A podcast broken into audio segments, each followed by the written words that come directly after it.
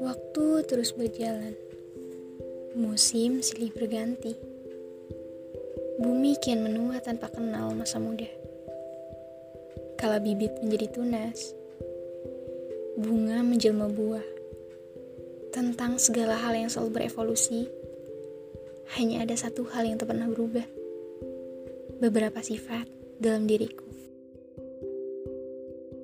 Tuan dan puan, adakah kalian sadar dalam hidup ini, terkadang kita selalu ingin menceritakan beberapa kisah tentang diri kita. Bisa jadi itu tentang hari-hari, kehidupan keluarga, atau mungkin kisah dengan sang kekasih. Entah itu bertajuk suka ataupun duka, beberapa bagian di dalamnya selalu saja ingin diceritakan. Tapi, bisakah kalian beritahu aku terlebih dahulu atas dari apa engkau melakukan hal itu? Apa karena engkau ingin berbagi kebahagiaan? Apa karena kamu butuh bahu lain untuk meringankan beban di bahumu? Atau mungkin karena di dalam ruang hatimu ada bagian dalam dirimu yang kian berteriak, meronta meminta untuk diperhatikan. Beberapa alasan seperti ini nyatanya selalu terdengar begitu klise. Ya, memang begitu. Mereka cenderung menjadi sosok yang mudah kita temui. Tapi pernahkah kau tahu, bicara tentang mengutarakan isi hati, beberapa orang dari kita, mereka lebih memilih untuk diam. Mereka tak mengenal suka atau duka. Yang mereka tahu, mereka hanya perlu terlihat tegar dengan tidak menceritakan apa pun tentang kesedihan mereka.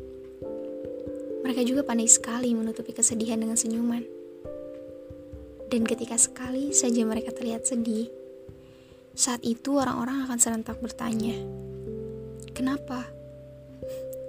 Dengan tegas dan percaya dirinya, mereka selalu menjawab dengan kata yang sama, dibarengi gerak tawa tak bersuara. Gak apa-apa. Terlihat hampa dan terasa begitu ambigu. Agaknya orang semacam itu mungkin terlihat rumit. Orang yang amat rumit.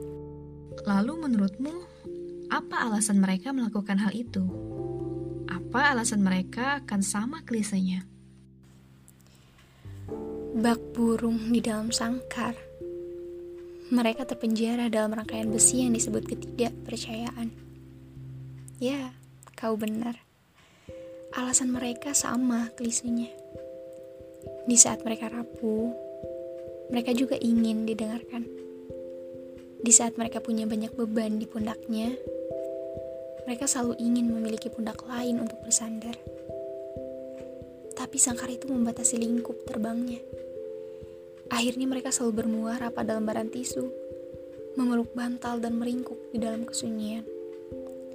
Hanya tangis mereka yang meramaikan kegamangan di ruang sempit yang disebut kamar. Dan kini aku mulai paham Terkadang mereka juga kian mengkhawatirkan hal-hal yang belum pasti terjadi. Mereka cenderung takut mengenai tanggapan orang lain. Mereka khawatir kisahnya menjadi beban orang lain, atau kemungkinan besar lainnya. Mereka belum menemukan sosok untuk ditaruhi rasa percaya. Tapi kau tahu, mereka selalu berlapang hati untuk menjadi pendengar yang baik dan memberikan solusi atas segala masalah orang lain. Tapi seketika, mereka akan menjadi sosok yang hilang arah setiap harus mengatasi masalah mereka sendirian. Naif sekali. Begitu juga maksudku. Jika memang ada di antara tuan dan puan yang demikian rupa, kurasa tuan dan puan mesti tahu ini. Bahwa rembulan butuh mentari untuk sekadar menerima cahaya. Awan perlu angin untuk tahu ia akan berarah ke arah mana. Senja butuh barat untuk menggambarkan polarisasi indah di horizon. Begitupun kamu, meski kau sendiri memiliki sepasang telinga, ada kalanya kamu butuh sepasang telinga lain untuk mendengarkan keluh kesahmu. Begitupun hatimu, ada kala ia akan bosan diteriaki, maka kamu butuh mulutmu untuk menggantikannya berteriak di sana. Ya nggak apa-apa, kalau kamu mau cerita, ya cerita aja. Jangan pernah takut karena setelah bercerita nanti kamu akan dipandang lemah oleh orang lain. Ya tidak seperti itu. Nyatanya kadangkala yang kuat butuh air mata untuk tahu betapa tangguhnya ia menjalani apa yang telah ia rasakan.